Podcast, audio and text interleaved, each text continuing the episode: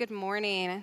My name is Becky Bastien, and I am our elementary director. I work with our kids. If we haven't met before, it's nice to meet you all. And today, our reading comes from Psalm 1, which says this Blessed is the one who does not walk in step with the wicked, or stand in the way that sinners take, or sit in the company of mockers, but whose delight is in the law of the Lord, and who meditates on his law day and night. That person is like a tree planted by streams of water, which yields its fruit in season, and whose leaf does not whose leaf does not wither. Whatever they do prospers. Not so the wicked, they are like chaff that the wind blows away. Therefore, the wicked will not stand in the judgment, nor sinners in the assembly of the righteous. For the Lord watches over the way of the righteous, but the way of the wicked leads to destruction. So, God, I ask that you would fill this room with your spirit. Would you speak through me? Would you prepare our hearts to hear and understand what you have for us today? Help us to draw closer to your wisdom. In Jesus' name we pray. Amen. Well, this summer, if you don't know, we are looking at the Psalms as ways that we can pray and talk to God. And today we're looking at Psalm 1 as a wisdom psalm, a psalm and a prayer acknowledging our need for God's wisdom in our life. Now, wisdom is kind of a funny thing because if you think about it, what I think is wise, you might think is not wise at all. And I encountered this reality just last weekend. Now, a little context July here for our kids and students department is a big month. We have a lot of fun camps, and it's great and it's tiring. And so, once I had finished all my camps, I had plans for a very relaxing Saturday. I went to the mall. I bought some donuts, and I was to go home and spend the whole afternoon reading in the sun and eating donuts when I got a flat tire. Ugh, bummer. But Luckily, I was in a pretty safe location. I had pulled out of the parking garage and was sort of in that alleyway before you pull out onto the street. So I called AAA, and then I called my husband to let him know that I was going to wait for the technician to come and help me change it, because I wasn't going to change it, and that I was just going to eat donuts and hang out. And he agreed. Great plan. You just hang out and wait. Well, an hour went by. I ate donuts. I waved cars past me with a donut. And then eventually the technician came, took one look at my car, took one look at an open parking spot next to where I was, and laughed out loud and said, Did you not think about just pulling your car into that spot so that you wouldn't have to wave everyone else around you? No, I hadn't. I had no idea that was an option. Not once did I consider that I could move my car after I got a flat tire.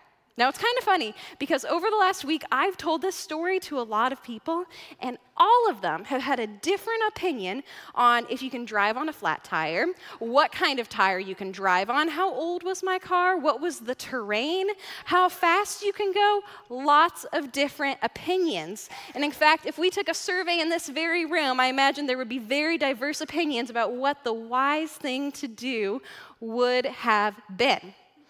And here's my point we all have our own beliefs about what's wise or smart, and it's based on our experiences and our backgrounds and what we have encountered to work well for us. And so when we're talking about wisdom, it's important that we look at not our own wisdom, but what is God's wisdom and where is He pointing us to look for it. Now, an invitation. If you're still thinking about tires and what I should have done, come back with me because Psalm 1 gives us places to look for wisdom, and none of it has to do with tires. First, it tells us what we should not do. A great place to start. It says this Blessed is the one who does not walk in step with the wicked, or stand in the way that sinners take, or sit in the company of mockers. Okay, so the beginning of this psalm is all about how we need to acknowledge what may influence us. And this is a clear warning here that people of God cannot ignore how the ways of the wicked and sinners might influence us. However, I think it's important that we hold this scripture, as we always do, in light of the example of how Jesus lived out his life. Because Jesus had a lot of friends that were wicked and familiar with sin and familiar with mocking God's plan for humanity. And so we see in Scripture that Jesus was able to maintain friendship while never acting out in the ways that they did. Jesus was friends with tax collectors and murderers and yet never became one himself. And so we have to believe that God is capable of doing the same thing in our lives. But the amount of influence that others can have on us can't be understated. Now, a rather innocent example that I thought of in my life has to do with my husband's love of hockey. Now, Kyle grew up in Southern California, and his dad is Canadian, and he had a Canadian roommate in college. And so when we were dating, we watched a handful of hockey games together before I noted something really interesting.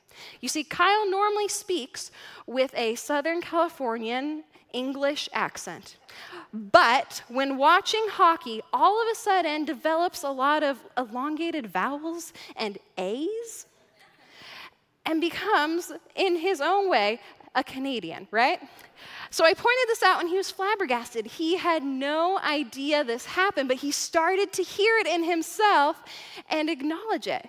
Now, this makes sense, right? He mostly watches hockey with Canadians. That is what became his vocabulary for the sport. And this is a rather innocent example, but it illustrates how the people we are around can influence how we talk, how we view the world, and how we view our relationship with God, and so much more. So it's important that we be aware of what influences us and if it's pointing us towards God or away from God. And I won't comment on if hockey pushes me towards God or away from God. But when I think about friends who are quick to say thank you, I know that when I hang out with them, I am far more likely to practice gratitude in my own heart. Or when I'm making a big decision and someone offers to pray for me, I am far more likely to begin to think about that decision and how God might be calling me to act in that situation. Our interactions with others can push us towards or away from God. So, how do we pray about this? Well, first, we take time to notice what is influencing us. And if that's hard to do, I, excuse me, I recommend that you ask those who are close to you. Because Kyle would have never noticed his accent on his own.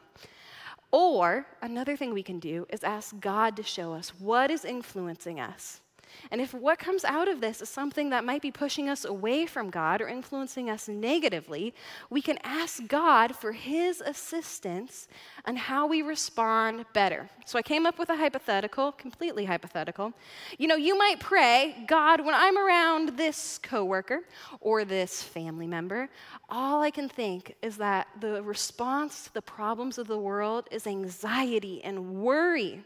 Help me to see when this is happening and help me to respond better, and maybe even help me to influence them and how they see the world. You see, when we can move from a false wisdom of the world to God's wisdom, we are able to step into what God is calling us to do. Second, Psalm 1 tells us a source of God's wisdom that we cannot thrive without. It says this those who delight in the law of the Lord and who meditates on his law day and night, that person is like a tree planted by streams of water, which yields its fruit in season. Now, if reading law sounds boring to you, stay with me. I, am with you. But this is not our kind of laws. And when I talk to our kids about scripture and when I give them their first Bibles, this is something I emphasize that this is not a boring rule book, but this is the incredible redemptive story of God's love for his people across generations. You want to know if God has advice or wisdom for that problem or situation you cannot figure out on your own?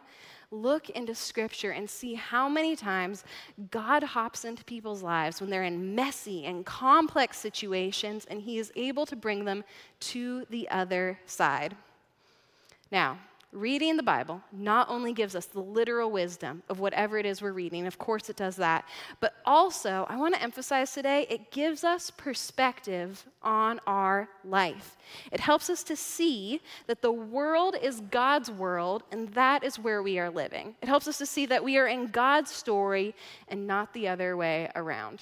It humbles our hearts and reminds us that we need God's help and shows us that God has been faithful to show up in the lives of believers for many years before us, and so we can trust that He will do the same for us.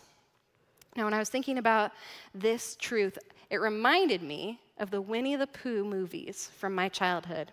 Now, if you are over the age of 30, you'll remember VHS tapes. And on VHS would be the Winnie the Pooh stories. I watched them all throughout my childhood. And if you're not familiar, Winnie the Pooh stories tell you the story of the various characters of the Hundred Acre Woods. And normally you just see the cartoon and it would play out. But every once in a while, the narrator would zoom out the story and you'd be able to see the whole book. And this usually happened when something big happened. Like maybe there was a big flood, and the narrator wanted you to show that it crossed several pages, maybe even several chapters.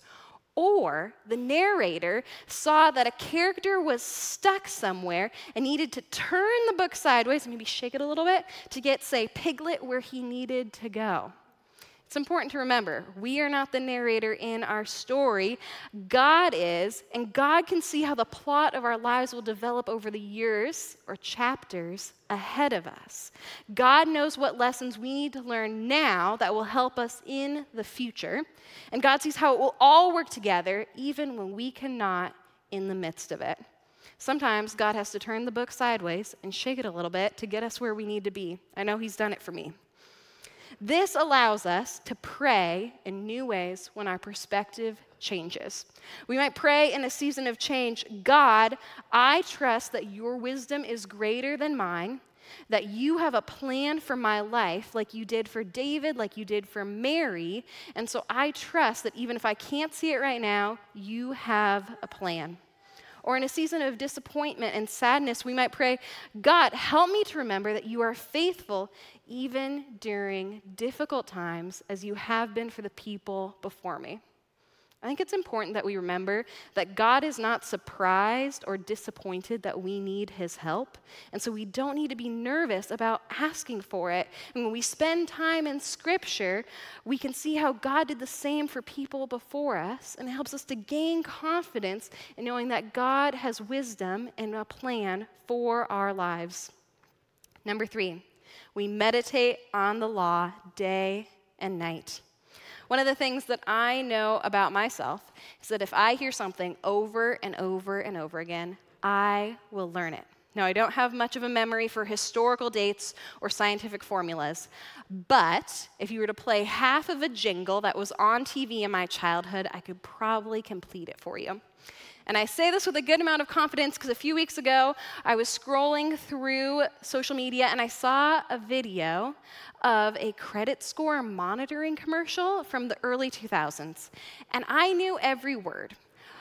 Long before I knew what a credit score was, long before I knew what credit fraud was, and I knew all the words. Why? Because I had heard it a thousand times, and in my childhood, I sang along to it because it was catchy.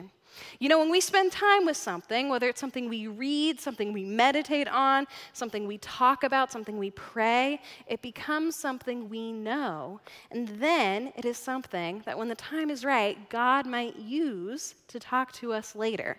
Not the jingle, but His, his word. Now, many of you saw on our social media that Anthony, who's on our staff, shared that Psalm 1 is one of his favorite Psalms. And it's a psalm he was taught in his childhood to memorize. And his family used it in a really unique and cool way. They would personalize the psalm by putting their names into it.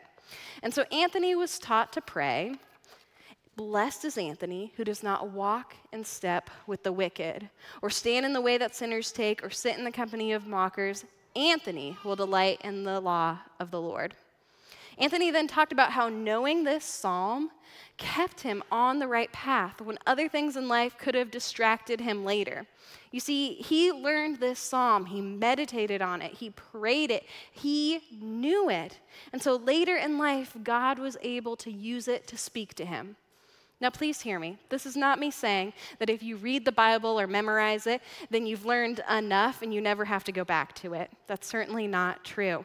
But Scripture gives us the tools to see what is and isn't wise. And God is capable of talking to us through Scripture across our lives. And so, putting ourselves into Scripture helps us to bring it into our understanding of who we are. It could sound like this God, help me to not walk in step with the wicked. God, help me to delight in your law. God, help me to be like the tree planted by your river. Now, these are prayers rooted in wisdom that acknowledge our need for God's help in our lives. And it is not by our strength that we stand tall or that the tree produces fruit. Rather, it's by the nourishment of the river that it is planted by. I also just want to take a moment to note something about this tree that I think is so important for us in our culture. The Bible itself says that the tree yields its fruit in season. Not all the time, but in season. And this verse is saying that there will be seasons when the tree is not producing fruit. And this is in direct contrast to our society's hyper focus on living your best life and maximizing productivity. No, God is saying that in season, the trees will produce fruit. And therefore, we can expect that there are seasons where we may not be um, producing fruit, but maybe we're resting, learning, rebuilding. It's a continual cycle of revisiting God's wisdom and preparation for what God has next for us. Now, this stands in contrast to the depiction of the wicked that we hear here. It says, They are like chaff that the wind blows away. Now, chaff is the husk of the grains that were common in biblical time. And so the people who heard this psalm originally would have been able to picture the husks blowing everywhere in front of their house, down their fields, to and fro, getting dirty all around them. And the chaff, when we think about this, is easily influenced by the winds. They might go one way and then they might come back the other. Whatever seems like the wisdom of the day. The chaff looks for protection following the whims of the world, whether that's money, power, or ego. It stands in contrast to the tree rooted by the river. However, I think it's important to note that this doesn't say that the tree won't experience the wind or the storm. The tree's branches will move, it may lose some leaves. That's because this isn't a promise that once we follow God, our lives become perfect or that nothing will ever upset us. But this is a promise that God, like the river, remains faithful even in the storms. And so we have a choice, and this psalm is telling us that there are consequences to our choices. What we are devoted to will influence our lives and our relationship to God which is why the Bible is teaching us how to ask for wisdom and how to draw near to God. Because the good news is we don't have to do this alone, God wants to help us. You and I can ask God to help us understand where are we being like the chaff and where are we being like the tree. And we can thank God that He loves us where we are, but He loves us too much to leave us there and instead wants to call us to something new and good in our lives. One of the prayers that I was taught very early on in ministry was this God, I can't do this on my own, and I would be foolish to try. Come and do what only you can do. It's an acknowledgement of my relationship to God. It's an invitation for God to come into my life and to work through me. And it's a reminder that God is on my side and on your side too. God wants to be our river, nourishing us, guiding us, teaching us, and giving us wisdom. Let's let Him. Let's pray. So, God, we thank you that you are the river and that we are the trees. Would you teach us how to seek out your wisdom, remember our need for it, and put it into practice? Help us to rely on you and not on ourselves. In Jesus' name we pray. Amen.